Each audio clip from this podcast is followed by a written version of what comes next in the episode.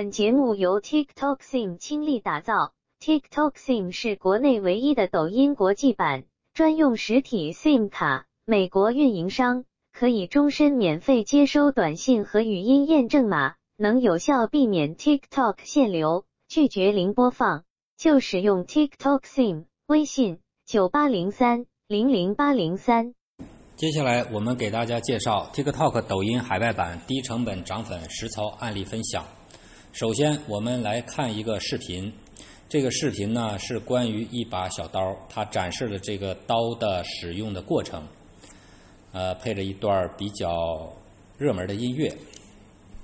我们看到呢，这样的一段视频没有真人出镜，也没有这个配音，它的这个播放量。啊，是相当不错的，二十四点七 K。然后呢，也有两百多的留言，其中留言里边就有问啊，呃，谁能给我一个链接，我去哪儿能够买到这把刀？这三张截图是三个不同类别的代表，呃，最左边这个呢，是我们前面举过的例子，美国恶霸犬的一个账号。中间这一个呢是中国的小女孩教外国人学英文。我们看到啊，这个恶霸犬的这个账号粉丝有两万多，然后呢，这个教英文的这个一个视频的播放达到了八十九万多，然后呢，这个评论有六千多评论。最右边这个呢是一个展示家居厨房用品的这样的一个账号。他的粉丝呢也有八千多，展示的完全都是厨房用品的使用方法，比如说过滤器呀、这个冲洗器呀等等。另外这一个账号呢是一个做陶瓷的，这很明显是中国人的账号啊。他呢就是把这个陶瓷呃炼造的过程、出炉这个过程拍了一段视频，然后呢也把这个。最终的成品展示在观众面前，那大家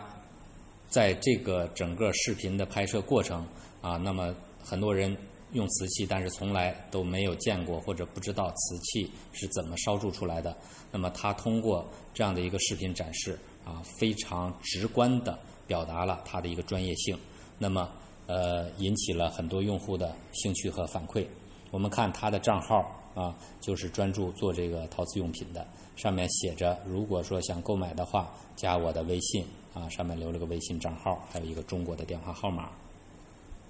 然后我们点开留言看呢，里边就是对他这个表示感兴趣啊，想要购买，在美国如何购买等等。另外再有一个例子，这个是做一个工具的电动工具啊，这是个剪子，剪树杈用的，剪一些比较粗的树枝啊。然后呢，这个人是引导到他的。独立站上官网上面，然后我们看售价不便宜，两百多美金啊。那这个东西如果在中国采购的话，我相信应该是最多几百人民币。然后我们看同样留言里边有很多问啊啊在哪里买，然后呢都评价啊它这个产品比较锋利，如何如何。那实际上呢，这个产品的质量到底怎么样？呃，其实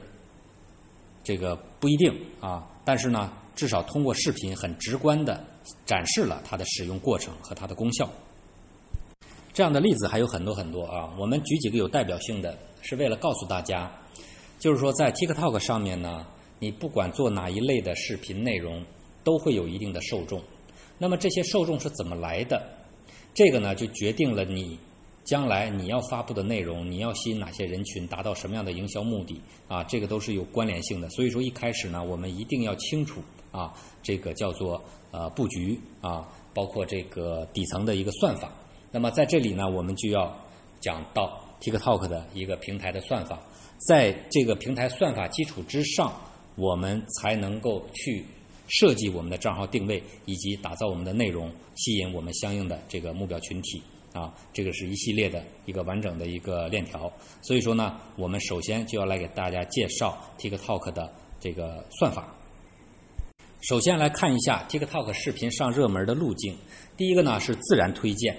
第二个是首轮加推，第三个二轮加推，第四个三轮以上加推。什么意思呢？自然推荐，也就是说，如果你的视频通过审核没有违规的新视频，那么首批都会获得三百到五百的自然浏览量啊。这个每一个视频基本上都会有这样的一个自然浏览量。然后，如果你的视频浏览量表现好，那么表现好有哪些数据？等下我们给大家讲。表现好的话，那么它会给你推加推到一个更大的流量池啊，这个流量池可能能够达到十万级。那么这样的话呢，视频通常就拥有了二点五万左右的一个播放量。之后呢，就是二轮加推，二轮加推呢就是五十万级，呃十四万左右播放量。三轮加推呢就是一百万以上的流量池，五十万以上的播放量。这是 TikTok 和抖音的一个基本的算法机制。那么这个呢，跟我们以前所理解的平台有点不太一样。比如说我们做公众号。那么粉丝是一个非常重要的因素，有了粉丝，你公众号发出去的内容才有被阅读和被分享的机会。但是呢，到了抖音里面就没有这个说法了，系统会根据你发布短视频内容的特点，自动把视频分享给他认为可能会喜欢这个视频的人。也就是说，你不管有没有粉丝。只要你的视频被系统认为它有可能被某些人喜欢，你就会得到推送。那这样对普通人来说就是红利期最大的机会。即便你的账号一个粉丝也没有，视频依然可以通过系统分享被上千上万人看到。那么这一点呢，公众号就没有这个优势了。公众号你必须得有很大的粉丝量才能做到这一点。所以说，抖音采用的算法实际上就是一种。流量赛马机制，简单来说就是拍好的新视频先给一点小流量，然后根据同类视频对比的各项指标，点赞率啊、完播率等等，然后呢将这些数据与同类视频 PK，胜出，那么就逐渐增加流量。这样的话呢，只要你的视频各项指标够好，就能不断的获得新增的流量。如果在某个 PK 环节中被比下去，那么平台就不会再给你更大流量级的呃流量。那么。从前面举的几个案例，我们就看到，不管你是什么类别的视频，都会有获得一定量的播放啊，并没有说一定是美女，一定是什么高科技，一定是什么特效等等，并没有很多很朴实的产品展示啊，什么产品制造过程啊啊，什么教这个中文呐等等啊，有些很专业的，甚至很专业的内容，同样受到了很多的推荐，推荐量。总之，推荐算法会为我们匹配到我们想要的内容。为内容生产者匹配到精准的用户，为内容消费者匹配到感兴趣的内容。只要我们意识到平台的推荐机制，我们便可以有意识地设计自己的行为，引导平台判定我们是优质用户，从而分配给我们更多、更精准的流量与更高的权限。那么，明白了算法是什么之后，以及它的重要性，那么去平台引流的第一件事就是了解算法，给自己定位。否则的话呢，平台可能会判断我们是营销号，然后被封杀。所以呢，抖音是一个去中心化的平台，这就意味着任何一个账号都有机会拥有百万粉丝甚至千万粉丝。即便我们没有一点流量，只要我们的内容受欢迎，就会被越来越多的人所关注。那么在内容发布的时候呢？我们会遇到这个审核，审核主要就是审核我们的作品有没有违规，例如有没有出现广告，有没有带水印或者 logo，内容不雅、血腥等等，这些都是平台所禁止的。啊，如果有这些情况的话呢，我们就会被打回或者限流。这种限流对我们账号长期是有伤害的啊，所以说呢，呃，一定要在发布视频之前检查好再上传发布，确认视频内容符合视频的规则。如果视频通过审核没有任何违规现象，那么内容就会出现在用户面前。接下来呢，平台会做一个智能分发，也就是说，它会根据我们账号的权重给予一定的初始推荐流量。初始推荐流量优先分发给以下两种人：第一种，附近的人；第二，关注我们的粉丝。然后才是配合用户标签和内容标签进行智能分发。这里面就提到了一个账号的权重，啊，所以说任何一个账号都是有它的权重的啊。那么如何养号啊？如何提升账号的权重？这个后面我们也会大家进一步的介绍。再下一步呢，就是叠加推荐啊。我们前面讲过啊，更大的一个流量池。呃，也就是说，平台将我们的作品分发给初始流量之后呢，就会根据初始流量的反馈来判断我们的内容是否受欢迎。如果受欢迎，会分发给更多的流量；反之，会限流。那么这里重要的反馈指标包括播放量、完播率、点赞量、评论量、转发量这几个指标，呃，重要性是按照顺序排的。也就是说，完播率是第一个最重要的指标，其次是点赞，其次是评论，最后是转发。这个很容易理解，也就是说，对于平台来说，完播率是最重要的指标啊，因为用户把你的视频看完，证明他对你的内容感兴趣。其次呢，就是转发啊，如果说用户认同你的内容，他才会去转发啊。再之后呢，是评论啊，呃，触动了他内心的某一个点，他才会去给你评论。那么，最次的就是点赞量啊，因为点赞本身是一个比较随意的动作，所以说呢，一般一个视频发布一小时之内。视频播放量达到五千以上，并且点赞数高于一百，评论数高于十，基本上就会有下一个推荐，也就是我们常说的“一五千一百”这样一个指标啊。那么大家发布视频以后呢，也去可以对照一下啊。呃，如果说你的视频符合了上面的指标，那么就有可能会获得更多的下一个流量池的推荐。那么这个完播率排在第一呢，也给我们一个启发，就是说在收听本节目的你。快联系微信客服幺二二五七九幺四六零进同步更新群。呃，你尽可能的让你的视频被完整的播放，这就要求我们说你的视频不能太长。虽然 TikTok 呢跟国内抖音不一样，TikTok 自带就是六十。秒的长视频啊，TikTok 的话呢，呃，一开始新账号是最多十五秒啊，后面达到一定的这个级别的时候才能开通这个长视频的权限。但是 TikTok 不一样啊，呃，注册好之后自动开通就是最长六十秒的视频。那么这个六十秒呢，不建议大家用，最好呢就是十五秒，最多三十秒啊，因为。你很难保证一分钟的视频有很好的这个吸引力的内容让大家把你播放完。如果一旦大家没有播放完啊，中途退出，这个对你这个下一步的推荐是有很大影响的啊，所以大家一定要注意这个完播率的问题。那么 TikTok 呢，还有一种现象，就是说之前发的一些视频呢，呃，一直比较冷，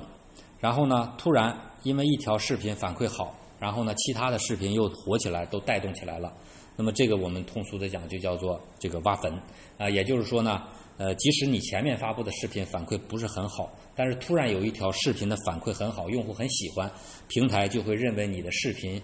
受用户欢迎，然后扶持你。而喜欢你视频的用户往往会去你的主页去看其他视频，越点越看，平台就会认为你的其余视频也会受欢迎，所以还会推荐你的老视频。与之相反的是，即使前期你的视频反馈很好，流量很大，但只要有一条视频违规，你的账号就会被降权啊。前面我们讲账号是有权重的，那么降权就意味着被限流，甚至被封号。所以说呢，我们不能因为自己粉丝少而悲观，也不能因为粉丝多而沾沾自喜啊。得居安思危，时时刻刻维护好自己的账号。那么这种挖坟机制呢，对我们来说，就是说，如果我们一开始啊，我们的视频都表现平平不要紧，不代表说你的视频内容不受欢迎，而是说在一开始的时候呢，用户呃，一个是你的账号权重可能还不达到级别，另外一个的话呢，用户还不够精准啊，是这个平台没有足够的数据支撑。所以说呢，不知道把你的视频推荐给哪些人。那么你的一条视频火了以后，可能就会带动整个账号的权重，还有其他视频的流量。这就要求我们做这个 TikTok 呢，一定要有耐心，然后呢，坚持一个垂直领域啊，你不能今天这个内容发了你觉得不好，明天换一个内容去讨好观众，不要去讨好用户，你要坚持你自己，这是最重要的。那么这个 TikTok 抖音啊，这个流量池的概念是一个比较独特的概念。它分为低级流量池、中级流量池和高级流量池。不同权重的账号会被分配到不同的流量池，将会获得不同的曝光量。那么这个就取决于我们前面讲的那重点的反馈数据啊，完播率、转发、评论、关注、点赞啊这些数据。那么它会根据这些参数将你分配到相应的流量池里边。也就是说呢，影响你的账号能不能做起来的直接因素。啊，就是上述的这些指标。如果持续一个周，我们发布的作品播放量都在一百以下，那么基本上就可以被视为低级号或者是废号啊。平台会很少给你推荐，也就是说你的权重太低了。那么怎么养权重啊？后面我们会讲到。如果说我们的账号运营了一个月以后都没有突破三百左右的播放量，那么基本上就可以定义为僵尸号了啊。那这种情况下呢，如果说账号的流量一直上不去，我们再继续去做这个账号，已经没有什么太大的意义了啊。最好建议大家重新申请一个账号，结合之前的一些失败成功的经验，重新打造一个新的账号，从一开始注册布局啊，到这个养号权重等等，都要啊。按照我们课程讲的内容啊流程来去完成啊，否则的话，你一个账号可能最后就被变变成一个呃僵尸号，那么这个所有的辛苦就白费了。如果我们的播放量持续上千，那么这就是一个征兆，也就是我们这个账号有可能是带上热门的一个账号，呃，只需要蹭蹭热点就可以轻松上热门了啊，这是实践经验告诉我们的。那通过上面讲的抖音算法，我们就摸清了抖音的一个平台机制，也就可以引导平台给我们打上优质用户的标签，从而提高账号权重，分配给我们更多的流量。那么应该如何做呢？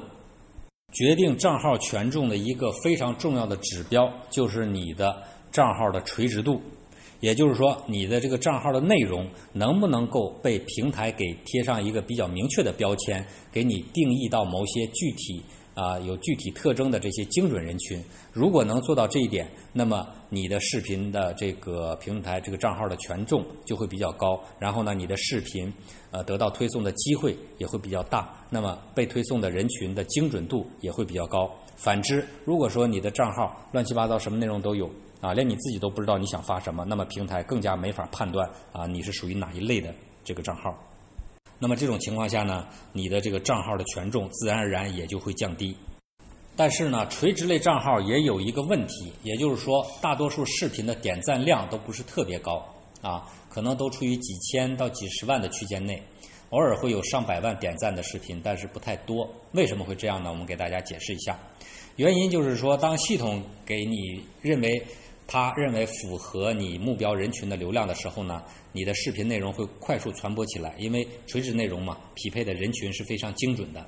但是呢，当给予的流量超出其目标人群的时候呢，你的数据可能一下子就被拉低啊，最终无法从流量 PK 中胜出，从而没办法获得更大的流量。举个例子来说，如果说我们是做苹果手机教程的这个视频，那么视频质量好，呃，会在苹果的用户中快速传播。那么苹果的用户数量是有一定限制的。那么超过了这个限制之后呢，它会，呃，系统会把你的视频推荐给同样是用智能手机的，但是可能是安卓的用户。但是呢，给了你安卓用户的流量，那么你的视频的指标显然就会被拉下来啊。那接下来系统就不会再给你更多的安卓流量了。那么问题来了，抖音怎么知道该把什么样的视频推荐给什么样的用户呢？这里我们就要讲到一个知识点：协同推荐。我们说这个 TikTok 抖音平台算法的协同推荐，除了内容本身呢，它还要基于用户来给你进行推荐。也就是说，跟你根据分析不同用户之间的相似性，拓展推荐的这种能力。比如某人喜欢科技、财经、体育，另外一个人呢喜欢科技、财经、体育、健康。这种情况下呢，平台的算法就会尝试把这种健康的资讯也去推给张三，看看他喜不喜欢啊。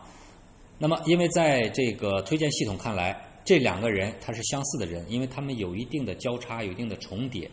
那这样的话呢，那么第一个人就会接收到原本不在自己兴趣范围内的这个健康类的资讯。所以说呢，我们做垂直类目就要深刻的去理解平台的这种算法。啊，也就是说，我们通过这个垂直类目的内容，一定会吸引到我们精准的目标群体。但是呢，如果我们的这个视频的内容有可能呢，呃，范围再有一些溢出，啊，能够吸引更广范围的用户，那么是最好的。因为对于一个新账号而言呢，TikTok、抖音的第一批流量，首先分配给我们附近的人，然后呢是通讯录好友，然后呢是关注我们的人。而对于这种成熟账号来说呢，我们的系统推荐是说，把你感兴趣的内容推荐给跟你有着相似的用户特征的人，再根据用户数据反馈决定要不要下一个推荐。那这样的话呢，如果是我们利用前面的这个协同推荐的机制啊，我们就可以把我们的内容设计的呃稍微超出一些我们呃已有的这些目标人群的范围啊，但是呢，不能完全不相关，对吧？今天你说一个这个，明天说个完全不相关的领域，这样不行。但是呢，就根据这个协同机制，我们把它这个内容呢有一定相关性、有一定交叉的这些内容，我们作为我们的视频的这个素材。那这就要求我们需要有创意了，啊，要带给用户更多的创意，持续的产生内容。那么这个就是我们的一个重点来了，内容的灵感从哪里来？短视频本身是个新玩意儿，但是呢，它本质上还是一个内容营销的平台，也就是说，主要还是靠内容来获取流量的啊。而这个视频内容的创作呢，要比这个图文呃还要复杂一些啊。所以说呢，我们第一步解决内容灵感的来源，首先要学习和模仿。而这些内容的来源呢，其实在你账号刚刚注册好，也就是养号的阶段，就要开始布局了啊！因为那个时候系统就要开始给你打标签了。如果再晚的话，那么就就来不及了。也就是说，养号阶段非常重要啊！如果这个号一开始没养好的话，后面这个权重啊、流量啊各方面都会受到很大的限制。那么新注册的账号为什么不能马上发表作品？需要先养号呢？这个就是跟我们前面讲的账号权重有直接的关系，也就是说养号可以直接提高权重。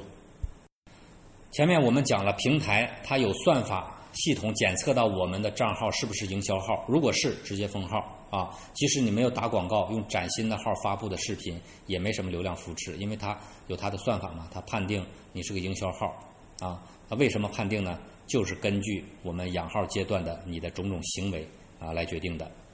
因为你前期没有任何操作嘛，平台无法判断你是什么领域的账号，没法给你打标签，所以系统呢也不会多做推荐。因此，在正式发布作品之前，一定要先养号。一般我们建议养三到五天，最好是养一个周，目的就是为了增加账号的初始权重。所谓的养号，其实就是模拟真人操作，比如每天去刷视频啊，一个一个的看完，然后呢模仿真人，就是你平时正常刷抖音一样，点赞、关注。评论、分享、看看直播，然后呢，保持每天的一定的在线时长。也就是说呢，呃，并不是说你抖音在线时长越长越好，但是呢，你的这个呃行为要比较综合化啊，嗯，所有的这些动作最好呢都做完。另外呢，你要根据你的账号定位啊，去呃主动的关注和收藏一些视频。也就是说，你一看到刷到的这个视频跟你未来要做的领域相关，那么你就把它看完，点赞、评论，重点去呃关照它。你这样的动作做得越充分，系统就会越快速的把你归类啊，给你贴上一个比较明确的标签。这样的话呢，你的账号权重啊就符合我们前面讲的这个垂直性啊，很快这个账号权重就会提高。后续的话呢，你。看到的内容会越来越多的是你的这个关注的领域范围内的内容，同时呢，你将来发布视频的时候呢，系统首先会根据你账号的这个呃定位垂直领域，然后呢，也给你推荐相应的这些目标人群。所以说，养号阶段不光决定你将来能看到哪些内容，也决定着将来你的内容被哪些人所看到。我们建议大家养号养到三天左右呢。我们再去完善账号信息，不要一上来就换头像、换名称、换昵称、打广告、放放这个店铺信息等等啊！最好是养一段时间之后再去操作。养号的禁忌是什么呢？有两个主要的禁忌。第一个呢，不要在一部手机上频繁的切换账号；第二一个呢，不要在同一个 IP 下挂多个账号。啊，这两个都是养号的禁忌。也就是说呢，你后期这个账号养的比较成熟了啊，你做这些敏感操作啊，问题还不是很大。但如果一开始你一个新号上来就做这些敏感动作，那么你就是在告诉系统你是在做营销号啊。那么这种情况下，你的这个养号就基本上失败了啊。那么按我们前面讲的，如果三十天之内你的这个视频播放量都没有超过几百的话，那么基本上就是说，你这个账号已经被平台标记为营销号了，继续再做下去的意义就不大了啊。所以说呢，呃，这个账号养号阶段和这个权重啊这个概念，我们大家一定要深刻的去理解。接下来呢，我们给大家介绍一下短视频营销的底层逻辑，也就是说，我们做短视频营销目的是什么？很简单，大家其实就两个目的：第一，吸粉；第二，卖货。但是呢，我们要告诉大家的是，你的粉丝数量并不等于变现的能力，啊，这就是我们要给大家讲的一个底层逻辑。底层逻辑非常重要，因为机制算法再怎么变，它的底层逻辑是不会变的，变的就是规则而已。那么你掌握了这个底层的逻辑，就相当于掌握了一套万能的方法论。那么将来不论你做任何一个短视频的平台啊，它都可以帮助到你。所以说呢，我们在这个课里边啊，除了给大家讲方法、讲案例、讲工具以外啊，一个很重要的一点就是给大家讲这个底层逻辑、讲算法啊，讲这个思维方式。所以说呢，你不明白平台的算法，你就没办法呃知道自己怎么去给自己定位。你不知道怎么样去养号，你就没办法给自己打造一个高权重的这个账号。那么，如果你不懂得这个底层逻辑的话，那么你就不可能吸引到你目标的这些粉丝群体。同时呢，即使你吸引到粉丝啊，你也可能得不到这个很好的一个变现能力。所以说呢，我们的课程啊，重要的就是让大家理解这些底层的这些思维模式。首先，我们来讲布局，布局决定了方向，决定了我们的未来，决定了我们将来的投入产出比。好的布局。能够让后面少走很多弯路，降低成本投入，而且能够根据趋势抓住机遇。所以大家呢，这个不要着急上来就发作品吸引粉丝，重要的还是先布局。布局首先分为硬件布局，说白了就是你要准备哪些东西，呃，比如说账号，比如说软件等等。从账号角度来说呢，我们首先要说，我们一开始最好是准备两个号。一个叫主号，一个叫助攻号，也就是说，一开始你的一个新账号没有任何的好友，没有任何的粉丝基础的前提下，最好呢给自己捧捧场，这样好互相配合操作啊，一唱一和烘托气氛，那么这样有利于形象的这个主号的形象塑造。那同时呢，也能够引导其他用户，也就是说，你这个助攻号呢，可以在你的这个评论里边。去引导其他用户，带动其他用户，引导一个方向啊，所以说这就是说呃助攻号的一个作用。所以说在布局阶段呢，这个主号和助攻号的这个配合是非常重要的啊，这个布局直接决定了我们后面的发展。这个主号呢一定要主题突出啊，这个我们前面给大家举的那几个例子啊，呃卖什么恶霸犬呐，做什么这个陶瓷等等。主题非常突出啊，这是你的主号啊，你的你的专业啊，体现你的专业性的，直接体现你的产品或者服务啊，一定要直接跟产品相关，不要用一些无意义的词啊，浪费这个初期流量和平台对你这个号的判断啊。所以说呢，呃，一开始我们强调这个主号是我们的核心号啊，一定要包装到位。那么引导号说白了就是小号，也就是我们前面讲的助攻号。这个呢，就是帮助我们主号来进行细分、引流、沉淀和转化的。那么小号的话呢，多多益善啊。接下来后面我们会给大家讲啊，用群控啊软件可以批量的操作这些小号啊，有点类似于像我们 Facebook 群控一样。那么这些多小号配合主号操作的话，你可能一个新号很快就能够带动起来。大家记住，小号是起协助引导作用的，它不是主号的备用号。它也是主号的一部分。内容布局，我们前面讲了这个硬件布局，那么接下来呢，我们就来讲这个内容布局。内容布局是整个 TikTok 抖音号布局的重中之重。如果你的内容布局错了，那后面可能就全错了。正在什么是内容布局呢？就是你要明确你将来变现的定位，你未来要卖什么，卖给谁。我们做 TikTok、抖音，最终的目的就是变现，而未来卖什么，这个就决定了你变现的难度。不同领域竞争的激烈程度也是不一样的。关于卖什么方向有很多选择，选择什么方向，通常根据我们自身的条件啊，还有你的自己的兴趣爱好来决定。这个自身条件主要包括三个大方面：你的颜值。你的技能，还有你的产品以及服务，那么你根据你的这些条件，每个人选取最佳的一个变现方式啊。那么变现方式通常有以下几种：第一个，展现自己也就是说把自己打造成一个 IP。如果说你的颜值啊，或者你有什么技能啊等等啊，这个其实是最好的。就是说我们如果我们的卖家自己或者是公司或者你身边人有这样的人，最好是利用自己啊去打造一个呃独特的 IP，这是最容易呃火起来的。第二个呢就是卖货啊，这个是最简单的啊，内容制作门槛也低，直接手机录就可以啊。前面我们也给大家举了很多例子，后面我们再给大家举几个这种呃亚马逊的卖家。啊，拍的这些视频内容，我们来看下面这段视频。这个视频呢，就是一个车载的一个手机支架啊，那么直接就把这个产品的使用的场景用手机拍下来，这个很简单啊，每个卖家都可以做。那么这样的一个视频呢，呃，也达到了这个二十五 K 的播放量啊，两百多的这个这个评论啊，那么评论里边也很多人问啊，这个产品在哪里可以买？那么我们来看他的这个账号。就是定位在做这个车载方面的产品，它上面就是写着深圳啊某某公司，我们能看到这个公司啊 QQ 邮箱啊这个这个 Gmail 账号等等啊都在上面显示着。所以说呢，这个就是我告诉我们大家啊，做内容其实很简单，关键是你要明确啊你的明确的定位啊你要卖什么卖给谁啊这是最重要的。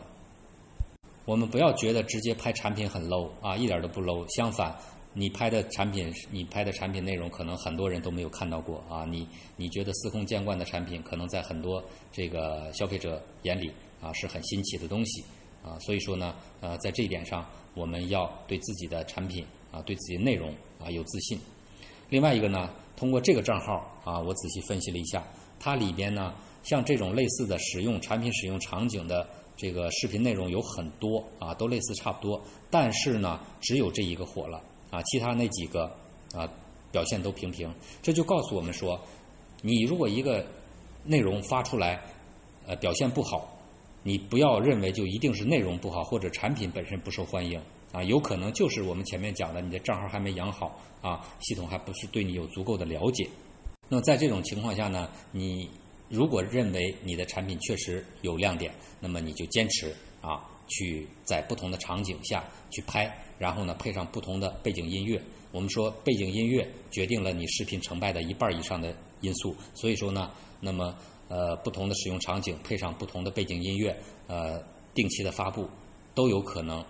这个让你的视频火起来。我们前面也讲了这个 TikTok、抖音的挖分机制啊。如果你的一条视频火了，有可能就会带动你平台里其他的视频内容和其他的产品啊。所以说，做抖音、做 TikTok 啊，它有这样的一些机制，我们理解了之后，对于我们后续啊这个做运营会有非常大的一个帮助啊。这些呢，我相信大家之前肯定都没有听说过啊，都没有想到过。这就是我们要告诉大家的一个短视频营销的底层逻辑。那么最后一个呢，我们就给大家讲一下发布时间的布局。也就是说，在不同的时间段发布会有不同的效果啊。这个是我们也是根据呃大数据这个总结出来的经验。我们建议大家呢，在这个几个时间段去发布。一个是下午的一点，这个时间呢，大家相对放松一些啊，比较适合一些娱乐类的内容啊，包括工作上的小窍门等等。然后呢，在晚上的六点这个时间呢。呃，相对呢，就是自主一些下班了啊，那么适合有一定深度的这个内容展示，比如说技巧性的东西啊。其次呢，就是晚上的十点以后，这个时间呢，就是睡眠之前，很多人就习惯性的刷这个抖音啊。这个时候呢，呃，基本上我们就建议大家做一些呃有助睡眠的内容啊，或者说配一些舒缓的音乐。在这里，我们给大家重点强调一下，你的新账号的前五个视频至关重要。也就是说，如果你前面的这五个视频表现平平的话，后面再做起来的概率就很小了。所以说，在发布前面的几个视频的时候，一定要准备好，准备充分。我们可以在视频的描述里引导用户完成点赞、评论、转发或者完播的这个动作。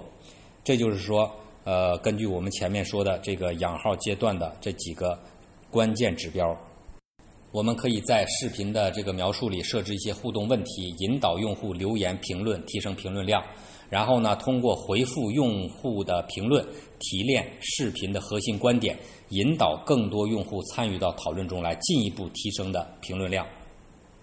这就是我们前面讲到的助攻号的作用了啊。那么我们也知道，在这个抖音里边，我们就能看到很多的神评论。这种神评论很多时候就能够带动一个普通的视频直接上热门啊。我们来给大家举几个呃 TikTok 的例子。我们来看几个实际的例子，在这一段视频里呢，他在描述里边写到说，请评论啊你们的旗帜啊，让我知道你是从哪里来的，哪个国家来的。结果呢，我们看。这个评论里边就很多网友就把自己的国旗，然后呢所在的国家贴出来。我们看这个视频播放量呃是四十三 K 啊，点赞量四十三 K，但是呢它的这个评论量达到了四点三 K。实际上呃普通的如果你不做这种引导的话，你的评论率是没有这么高的。这是一个相当高的评论率。我们再来看下一个视频，在这个视频描述里他说。Comment your biggest goals for this year。你今年的最大的目标是什么？然后呢，我们看这个是五十九 K 的播放量啊，五十九 K 的点赞，然后呢，一点二 K 的这个回复，回复率也是比较高。那么很多网友就在里面写下了自己的愿望、目标啊。然后这个呢是评论呃你今年的目标啊，同样是获得了很多的这个回复。那么这个例子呢是说，评论里面描述说，呃，这个视频描述里说什么是你的这个，呃，最近使用的表情，然后呢，它的一个点赞率和评论率啊，也是跟前面的比例差不多。然后网友很多里面都贴上了自己常用的表情。这个呢，干脆就是说，号召大家在评论里啊，去鼓励大家评论，然后呢。这个最好的评论将要获得，就是点赞量最高的评论将要获得什么什么奖励。这个是一个非常好的机制啊，这个我们大家都可以借鉴模仿。也就是说呢，因为这个抖音 TikTok 的评论它有一个点赞机制啊，这个评论神评论最好的、最受欢迎的评论会被排在第一条。那么第一条我们就可以给他一些奖励。那么将来呢，你可以在你的产品的视频里去做这样的引导啊，谁能够。排在这个评论里的第一位，将获得我们的赠品呐等等之类的啊，这些内容会非常吸引大家去呃评论转发，同时呢，这个就带动了你的这个呃权重，然后呢会吸引到更多的这个推荐流量，用这种互动机制呢，就能把你的一个视频炒火，所以说大家一定要特别注意啊这个。引导作用。那么同时呢，我们前面准备的这个助攻号就有产生了价值。我们可以提前准备好这个神评论啊，然后呢作为引导放在上面。呃，如果说你的小号足够多的话呢，你可以把自己的评论顶在最上面。如果说没有这么多的话呢，那么就自发啊。但是呢，因为你有了前期的引导，后面呢可能这个评论呃上排在前面的概率是比较大的啊，大家会受到你的这个呃引导作用啊，有一个导向作用。我们就可以把这个评论啊排在第一位的评论，给他一个奖励，这个是非常有刺激作用的。